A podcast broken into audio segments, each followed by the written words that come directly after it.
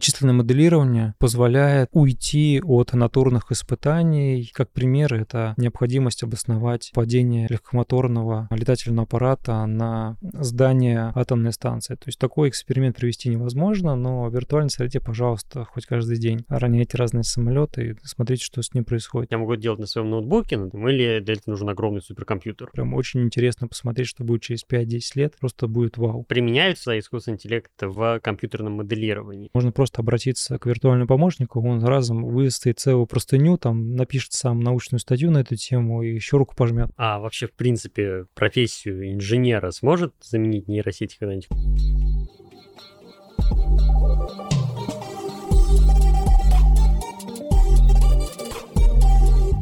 Всем привет, с вами инженерный подкаст, и я его ведущий Никаноров Александр. Сегодня у нас необычный выпуск, сегодня мы начинаем небольшой спецпроект совместно с госкорпорацией Росатом математическим путем, посвященный математическому моделированию в инженерии. Мы будем говорить э, не только об этой науке в целом, но и о реальных рабочих кейсах и применении науки в прикладных отраслях. У нас сегодня в гостях Дмитрий Фомичев, директор по математическому моделированию госкорпорации Росатом, советник министра цифрового развития, связи и массовой коммуникации РФ и амбассадор сообщества по математическому моделированию. А в этом выпуске мы с Дмитрием поговорим в общих чертах о математическом моделировании, а в следующих выпусках спецпроекта проекта мы уже вдвоем будем беседовать с экспертами из этой области, из различных организаций Росатома, углубляясь в различные аспекты математического моделирования. Здравствуйте, Дмитрий. Добрый день. У нас уже был когда-то, примерно год назад, выпуск про математическое моделирование. Мы не будем прям полностью его повторять. Можете послушать его, чтобы получше погрузиться в тему. Начнем сразу с такого вопроса. Давайте разберем на детали процесс а, моделирования, ну или виртуального эксперимента, такой термин тоже сразу введу, как его называют, любого явления или процесса. В первую очередь математическое математическое моделирование, либо по-другому как называют профессионалы, численный анализ заключается в том, чтобы определить габариты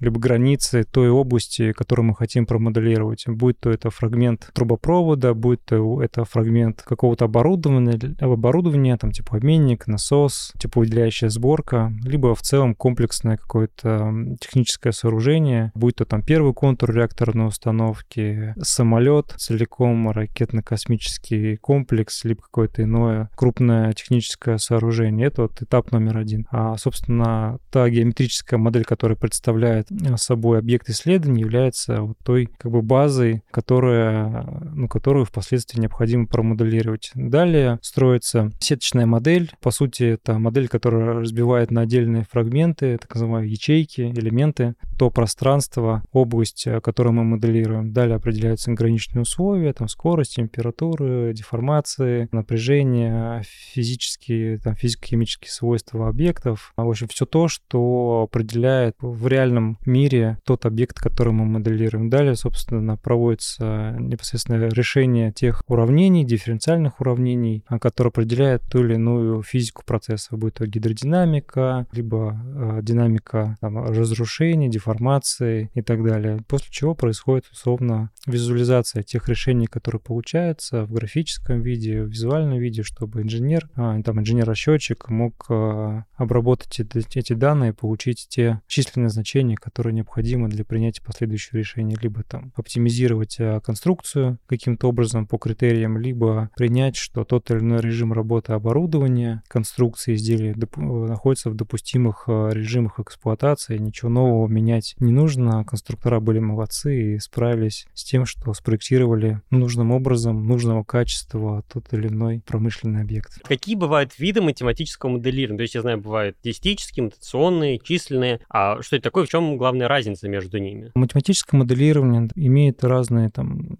категории, направления. Там первое, что можно сказать, это статистическое моделирование. Это моделирование процесса и явления, которое основывается на статистическом анализе данных. То есть, когда у нас есть достаточно большой набор данных, численных, как правило, мы можем выявлять те или иные закономерности. Эти закономерности можно трансформировать э, в функциональной зависимости, которые закладываются условно в поведении того или иного объекта, того или иного а, явления. Здесь, наверное, таким примером можно привести следующее. Это моделирование прогноза погоды, когда мы статистически собираем ежедневно, ежеминутно данные о погоде и можем предсказывать, моделировать, какая погода будет через час, через день, через два. Ну, с той или иной погрешностью, а, с той или иной а, достоверностью по отношению там, к текущему моменту времени. А имитационное моделирование — это моделирование, которое широко применяется во всех отраслях промышленности. Это связано с таким упрощенным описанием крупного промышленного либо технического объекта в, ну, в упрощенных формулах. То есть, как пример здесь можно привести это моделирование а, траектории полета летательного аппарата, а, когда мы сам летательный аппарат представляем в виде материальной точки. То есть, ну, как пример, в зависимости от а, направления, высоты, скорости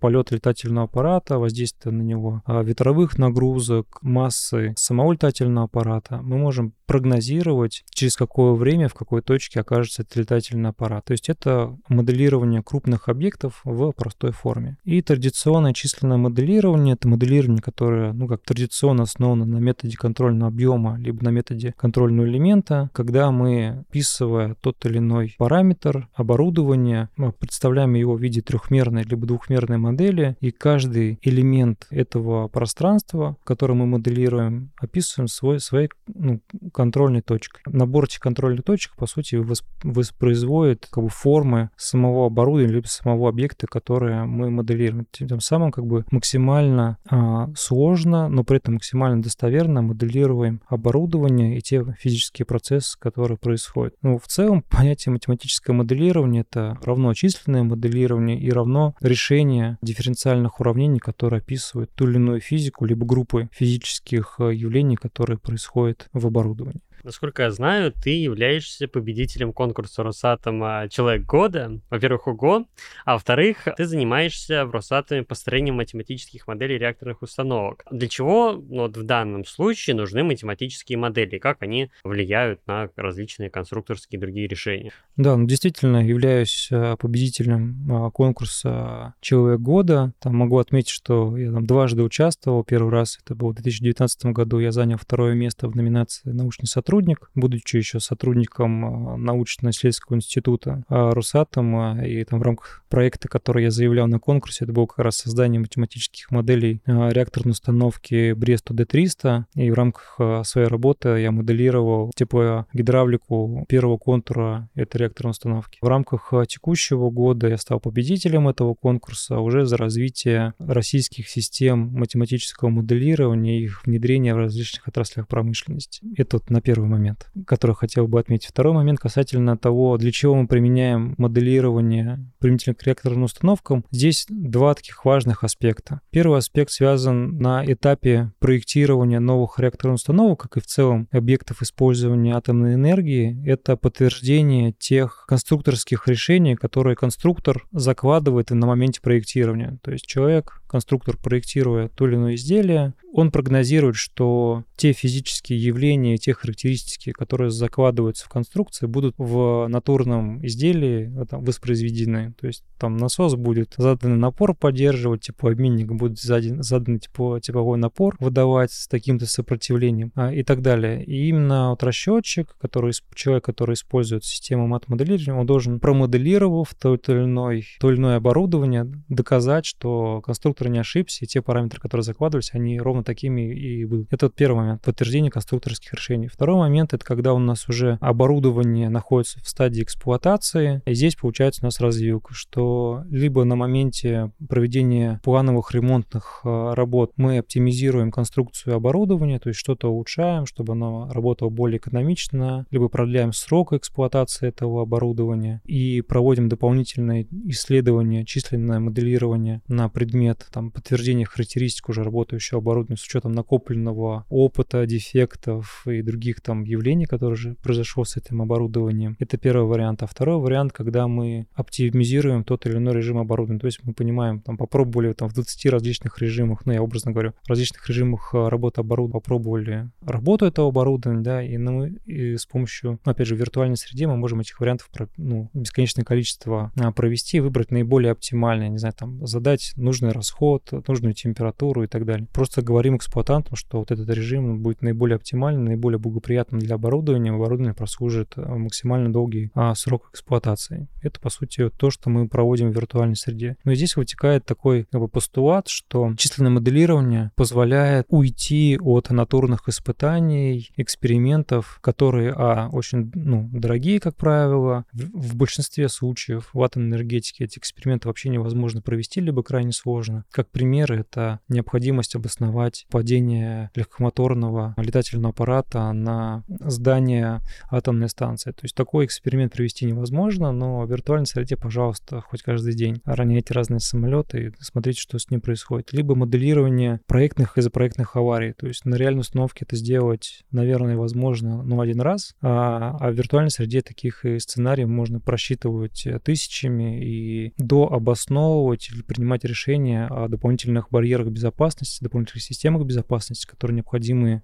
предусмотреть в, ну, на реакторной установке, чтобы таких э, сценариев ну, не произошли. То есть если, если сценарий будет развиваться по негативному как бы, пути, да, та система, которая была предусмотрена с помощью виртуальной э, модели, да, она предотвратит эту аварийную ситуацию. То есть мы, по сути, помогаем улучшать и делать более безопасными реакторные установки. Но ведь, по крайней мере, как мне кажется, модель — это, ну, вот именно модель, то есть какая-то идеализированная структура. То есть, наверное, не все можно предсказать ну, вот, в компьютерном виде. И, например, если мы будем проводить вот эти испытания, например, на безопасность. Вот если мы их проведем на компьютере и скажем, что да, компьютер показал, что все хорошо, мы можем считать, сказать, что реально на самом деле у нас построена атомная станция тоже не будет все хорошо? Или этого недостаточно? Ну, всегда есть погрешность, всегда есть неточности, всегда есть э, допустимые параметры. И здесь мы уходим в сторону доказательства того, что математическая модель, а именно алгоритмы решения уравнений, которые заложены в эту математическую модель, дают правильный ответ по отношению к тому, что будет происходить ну, в природе, то есть в натурных экспериментах, либо в натурном а, режиме работы оборудования. И это вот, по сути, называется так называемой верификацией, то есть когда мы доказываем, что и в виртуальной среде, и в натурной среде у нас получаются одни и те же значения. Это доказывается следующим образом.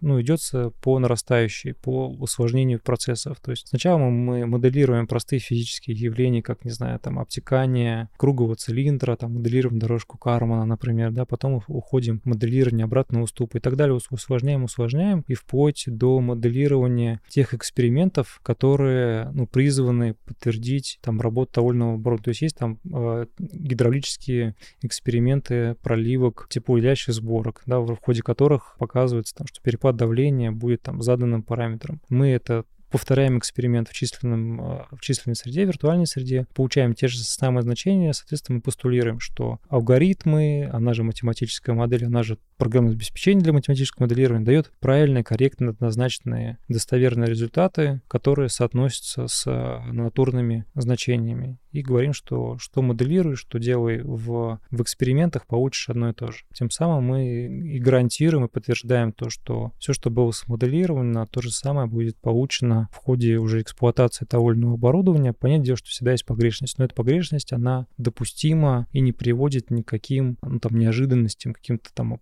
аварийным или там за проектом авариям. Вот, поэтому это всегда подтверждается. Есть на эту тему специальная служба в Ростехнадзоре, которая независимую оценку дает работе тех или иных алгоритмов, математических моделей. Они подтверждают, что да, действительно, то, что было заложено математикой в программное обеспечение, дает правильный, корректный результат по отношению к натурным экспериментам. А вот мы уже сказали, упомянули, что моделирование используется там в реакторостроении, в авиастроении, в судостроении. А где еще, а, помимо таких высокотехнологичных областей, она может применяться? Ну, здесь, наверное, несколько таких интересных областей есть. Э, первое на мой взгляд, это крайне интересная и востребованная история сейчас. Это моделирование новых материалов. То есть, когда мы с помощью, там, опять же, виртуальной среды можем и на основе накопленного опыта, и на основе существующих физико-химических данных о материалах моделировать или прогнозировать новые материалы. То есть не приходить там к там, материаловедам, сталеварам и так далее, чтобы получить какой-то новый, новый стали с новыми заданными нам параметрами. Мы можем делать это виртуально виртуальной среде, получая новые, ну, э, действительно новые марки сталей, необходимые нам. И это, по сути, является неким таким тоже моментом оптимизации, когда мы а, для оптимизации режима работы того или иного оборудования, по сути, меняем не режим работы оборудования, а, а меняем свойства там стали, из которых сделано это оборудование. Ну, там, образно грубо говоря, вместо одной стали делаем другую. У нас принципиально по-другому начинает работать оборудование. Тем самым мы оптимизировали тот или иной режим работы этого самого оборудования. Второй интересный как бы, момент применения мат-моделирования — это фарма. Это, мне кажется, одно из таких топовых а, направлений, когда ученые, там, там биотехнологи, можно так сказать, они а, моделируют новые лекарственные аппарат, ну, препараты и одновременно моделируя воздействие этих новых фармпрепаратов на человека. То есть это полностью а, как бы апробация там, лекарственных средств происходит в виртуальной среде. То есть тем самым можно добиться того, что мы там, вплоть до лечения рака, там, других крайне тяжелых заболеваний можем а, путем моделирования добиваться того, что эти лекарственные средства появляются там все чаще, они более эффективно, более точечно действуют на организм с наименьшим а, возмущением на здоровый организм человека. Третье, что интересно, это некий такой реверс-инжиниринг а, и виртуальная реальность, то есть когда мы полностью в виртуальной среде, там, наблюдая за работой одного оборудования, можем делать про, как бы, про образ или виртуальную модель нового оборудования. То есть, грубо говоря, мы, а, не знаю, мы видели, как работает там Mercedes-Benz, например, да, и мы можем как бы вот обратным таким реверсом смоделировать или воспроизвести это изделие, там, машину, оборудование, все что угодно в полностью как бы новой постановке с новыми деталями, в новой конфигурации и так далее, но это, по сути, будет те же самые характеристики, только наши собственные, грубо говоря, да, а не те покупные там каких-то других производителей. То есть этот реверс инжиниринг, он крайне востребован, интересен, ну и дает такие достаточно интересные результаты, ну, в первую очередь, по получению новых технологий промышленных, а, того, что у нас не было. То есть мы можем очень быстро наращивать те отставания, которые есть там по отношению к лидирующим технологиям, очень быстро добиваясь тех же самых результатов. Это, наверное, такое третье, крайне интересное.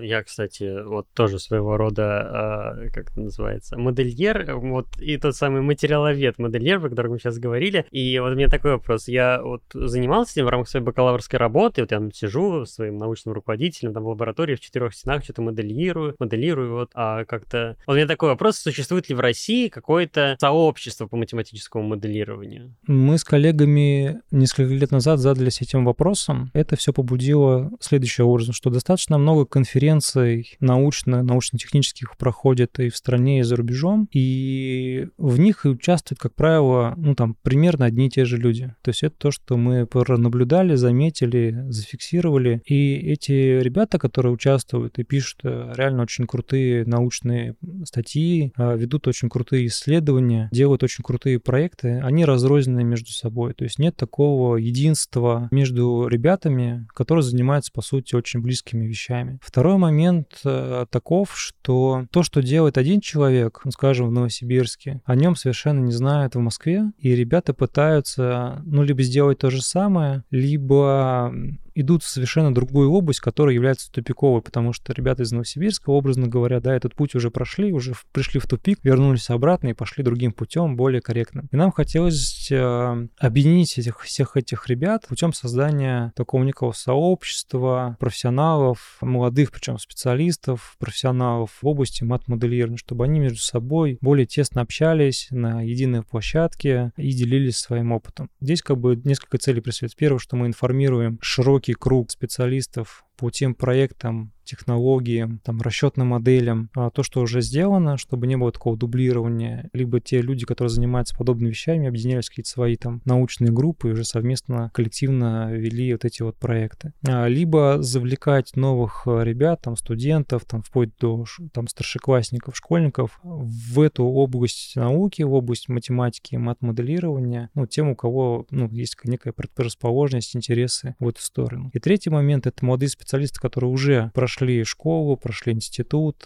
пришли на предприятие, и у них вот первые такие промышленные проекты в рамках их деятельности возникают, и у них неминуемо возникает большое количество вопросов. А как это сделать? А каким наиболее там простым способом, с помощью какого математического аппарата, а, программного обеспечения сделать ту или иную задачу? И здесь как бы их старшие товарищи, либо там их а, коллеги из другого предприятия могут таким опытом, опытом поделиться. То есть некий такой обмен опытом, некий такой единый котел, в котором все варятся. Мы попытались собрать э, в сообщество по мат-моделированию. У нас это сообщество действует, я не знаю, там второй год. Мы проводим это в, в рамках сообщества, мы проводим лектории, на которые приглашаем, на наш взгляд, крайне интересных молодых ученых и специалистов, а, которые делятся своим собственным опытом, то есть по реализации проектов, по созданию нового программного обеспечения, по применению технологий машинного обучения искусственного интеллекта в тех или иных проектах, с тем самым, ну, в целях того, чтобы расширить, как можно больше расширить кругозор молодых специалистов, чтобы они этот вот опыт своего товарища применяли в своих проектах. Вот примерно такая история. Уже много раз говорили, что моделирование, он, скажем так, менее ресурсоемкий инструмент, чем натурный эксперимент. А, и, наверное, компании, которые, ну, любые там частные, государственные, которые умеют считать деньги, хотели бы, наверное, интегрировать это в, свои, свою работу. Можешь как-то оценить, ну, какая доля компаний, государственных там или частных, используют а, методы моделирования в своей работе? И какая вообще динамика их количества растет или не может там разочаровать вообще в этом и там наоборот все уменьшает? Ну, здесь неоднозначный вопрос. Я, наверное, с позитивной точки зрения отвечу, потому что за, за позитив. Таких компаний несколько тысяч только в России. Ну, по всему миру, наверное, невозможно их перечислить. Ну, не берусь даже оценку сказать. Несколько тысяч предприятий на территории Российской Федерации. Это и промышленность, и, обро- и образовательные, академические организации применяют, так или иначе применяют технологии, инструменты математического моделирования в совершенно разных сферах, начиная там моделирования погоды, промышленного оборудования, медицины, биотехнологий и так далее. Это все очень круто и дает такую, ну, как бы оптимистичную такую нотку, что вот это вот направление науки, оно только-только развивается. И тем более, что если обратить внимание на то, как развивается технология машинного обучения, там, искусственного интеллекта, это тоже под областью мат-моделирования, ну, будет очень круто в ближайшее время, это прям Прям очень интересно посмотреть, что будет через 5-10 лет. Просто будет вау. С другой стороны, мы понимаем, что технологии мат-моделирования, они всегда являются прикладными, прикладными к каким-то действующим либо новым проектам, промышленным, либо непромышленным. Иначе должны возникать новые проекты. И здесь, чтобы эти проекты возникали, ну, должен быть некий такой запрос на эти самые проекты. И здесь э, такая дилемма, что человек, который занимается моделированием, он, как правило, не создает эти проекты. То есть проекты идут там из промышленности, проекты идут из э, других отраслей. И чем больше этих проектов будет, ну, мы, честно признаюсь, не видим такого большого всплеска новых проектов в промышленности. Либо они крупные, но их мало. Чем больше проектов, тем больше моделирования, тем больше результатов, тем больше ребят и ученых вовлечены а, в этот род деятельности. Вот такого мы, к сожалению, не видим. Мы находимся в неком таком стационарном состоянии, что, ну, проекты есть, их там, ну, хватит на всех, но такого разительного роста в ближайшие там 3-5 лет мы не наблюдаем, находимся в неком таком стационарном состоянии, как я уже сказал. Вот, это некий такой повод для размышления, и здесь, э, как вот мы с коллегами об этом много рассуждали, о том, что вот это вот направление стартапов, до таких вот инициативных работ со стороны студентов, молодых ученых, оно может побудить создание таких новых проектов, прорывных в том числе, но их количественно становится, должно становиться больше, соответственно, больше будет математики, больше мат-моделирования. Поэтому сейчас мы находимся на таком плато. Я надеюсь, как бы в это верю, что в ближайшие там 5-10 лет рост таких проектов будет происходить как бы разительный вверх. Вот таких проектов будет получаться больше, математики будет становиться еще больше. Вот здесь такой можешь даже сделать вывод о том, что э, на кого бы ты не учился, ты все равно так или иначе будешь связан э, с языками программирования и с мат-моделированием. То есть у меня вот примерно такой прогноз на ближайшие там 5-10 лет. А сможет ли человек, который, ну,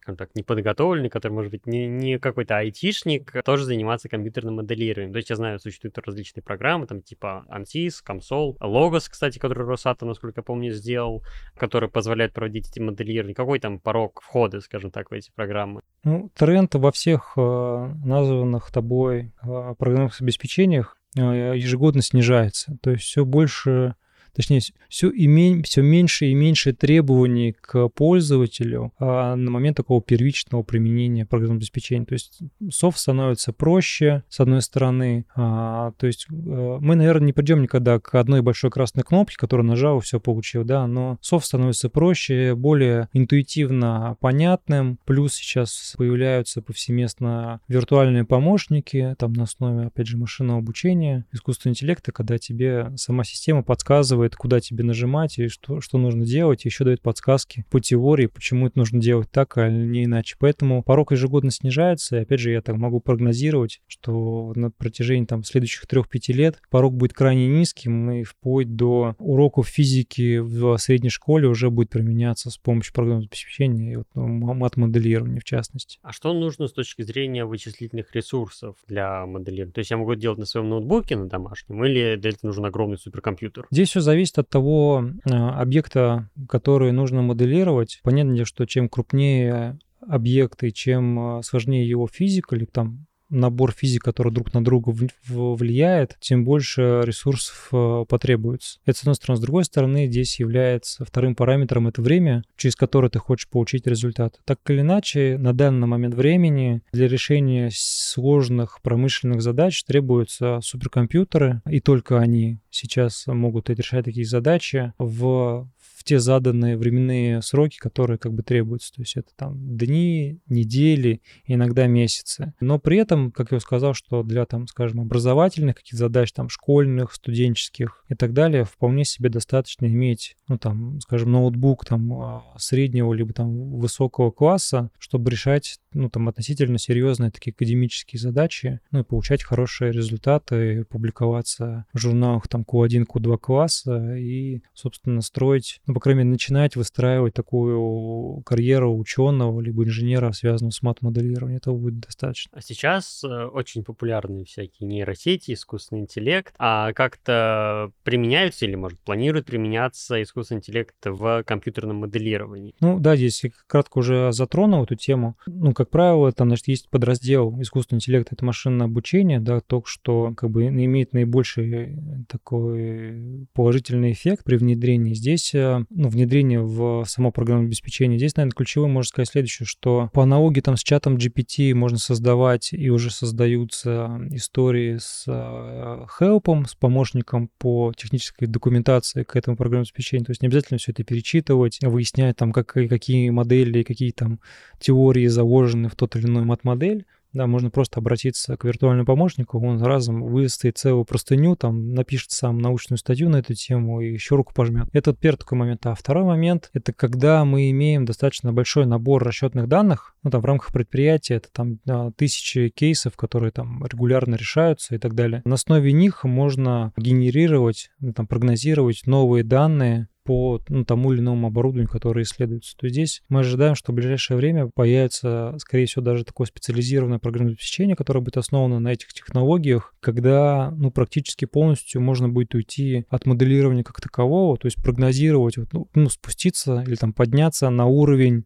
статистического моделирования, то есть когда уже расчетных моделей, расчетных данных достаточно для того, чтобы перестать моделировать, а начать только прогнозировать на основе вот этих данных. То есть, скорее всего, такое ближайшее ближайшее время появится. И тоже интересно посмотреть, э, что будет и куда вообще вот эта вот ветка мат-моделирования в части разработки программного обеспечения может э, повернуть. Это вот интересный момент. А вообще, в принципе, профессию инженера сможет заменить нейросети когда-нибудь, как ты думаешь? Я думаю, нет. Даже потому, что ну, как таковая нейросеть, она без привязки к корректным запросам, то есть запрос все равно генерирует человек, даже там вот тот, тот же самый эффект а, с, с OpenAI, там чат GPT, там очередной версии, там четвертая, там дальше еще появятся наверняка какие-то версии. Все равно первичный запрос генерирует человек. И насколько корректно ты эти запросы создаешь, а, там даже на эту тему уже появляются целые профессии, как корректно задавать э, запросы в подобные системы, настолько достоверным и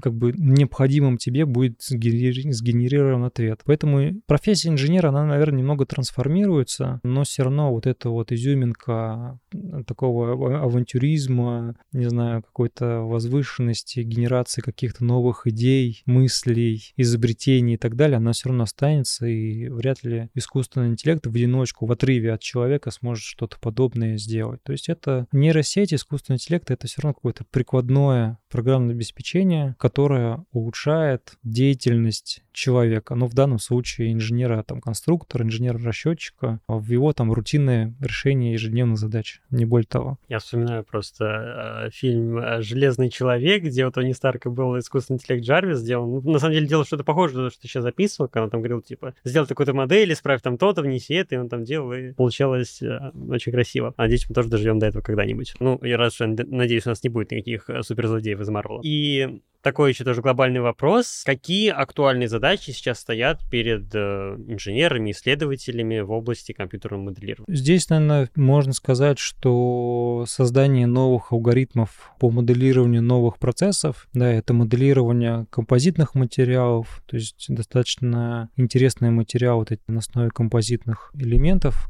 можно создавать. Есть там целая наука, каким образом это моделировать. Это такая первая такая серьезная задача, которая там в рамках Росатома и других отраслей промышленности промышленности решается. Вторая задача, которая вот прямо сейчас вот такой интерес, достаточно серьезный, это аддитивные технологии, все, что связано с печатью ну, тех э, конструкций, которые есть. Здесь вопрос в том, что корректно смоделировать режимы работы от самого печатывающего устройства, чтобы изделие носило правильные физические, там, физико-химические свойства. То есть можно печатать быстро, она будет пористой, соответственно, она не выдержит тот ресурс, долговечность и так далее. То есть вот это вот моделирование моделирование аддитивки, оно крайне такое востребованное. А третьим, ну и в целом, вот как я уже говорил про новые материалы, то есть все, что связано с новыми материалами, и аддитивка, оно так вот сопряжено между собой. Третий момент — это некая такая платформизация, когда мы различного рода софт объединяем в более крупные системы, то есть получаем такой, не знаю, там супер ап, либо там супер а, приложение, которое может моделировать совершенно различные физики и там процессы между собой в рамках одного приложения. То есть пользователю уже нет необходимости там переключаться с одного приложения на другое, на третье, на четвертое. В рамках одного приложения полностью ведет проект, либо там группа пользователей ведет в рамках одного проекта, там шарит между, между собой данными, вместе работает над одним кейсом и так далее. То есть такие вот групповые платформенные э, решения в самое ближайшее время точно появятся. Четвертое, что можно сказать, это так или иначе мы все равно движемся к технологиям на новых принципах. Здесь можно, наверное, отдельно выделить квантовые технологии, да, когда мы принципиально на новых закономерностях физики пытаемся, ну и уже сейчас решаем математические модели. Да, эти алгоритмы и там технологии носят пока что вокальный характер, примительно каким-то избранным а, задачам физики, физхимии и так далее, но таких задач то есть мы все равно достигнем какого-то такого критического насыщения, когда квантовые алгоритмы, там квантово вдохновленные алгоритмы есть, а, которые будут решать достаточно большой набор а, задач, и мы уже перейдем как бы в новую эру мат-моделирования на основе квантовых принципов. Это вот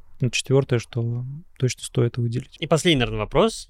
Продолжи фразу. Моделирование для инженера — это как? Я долго думал над этой фразой, и пока ехал в студию, я расчетчика смоделировал как геймера, потому что, ну, это было основано на том, я вспоминал, ехал, вспоминал, каким же я был расчетчиком относительно недавнее время, и я воспринимал расчетный софт как некую такую игрушку. То есть было прикольно там смоделировать какой-то новый процесс, либо новую какую-то геометрию, ну, просто поиграться, грубо говоря. И, соответственно, у меня здесь и родилась ответ на эту фразу, что э, моделирование для инженера — это как видеоприставка для геймеров. Вот примерно такая аналогия у меня сложилась сегодня. Ну, на этом мы будем заканчивать наш сегодняшний выпуск. Спасибо большое, что к нам пришел. Будем рады тебя видеть. А, в а ну, собственно говоря, мы не раз еще встретимся в этой студии, да, уже а, с другими экспертами, а с которыми продолжим эту тему. А я хочу напомнить нашим подписчикам, что вы можете слушать нас на всех подкаст-площадках, на Яндекс Музыке, на Apple Podcasts. Подписывайтесь на наше сообщество ВКонтакте, где мы публикуем наши новости, рассказываем о интересных инженерных событиях в мире, а где вы тоже нас также можете послушать. А также подписывайтесь на телеграм-канал сообщества по математическому моделированию, ссылочку мы оставим в описании. До новых встреч!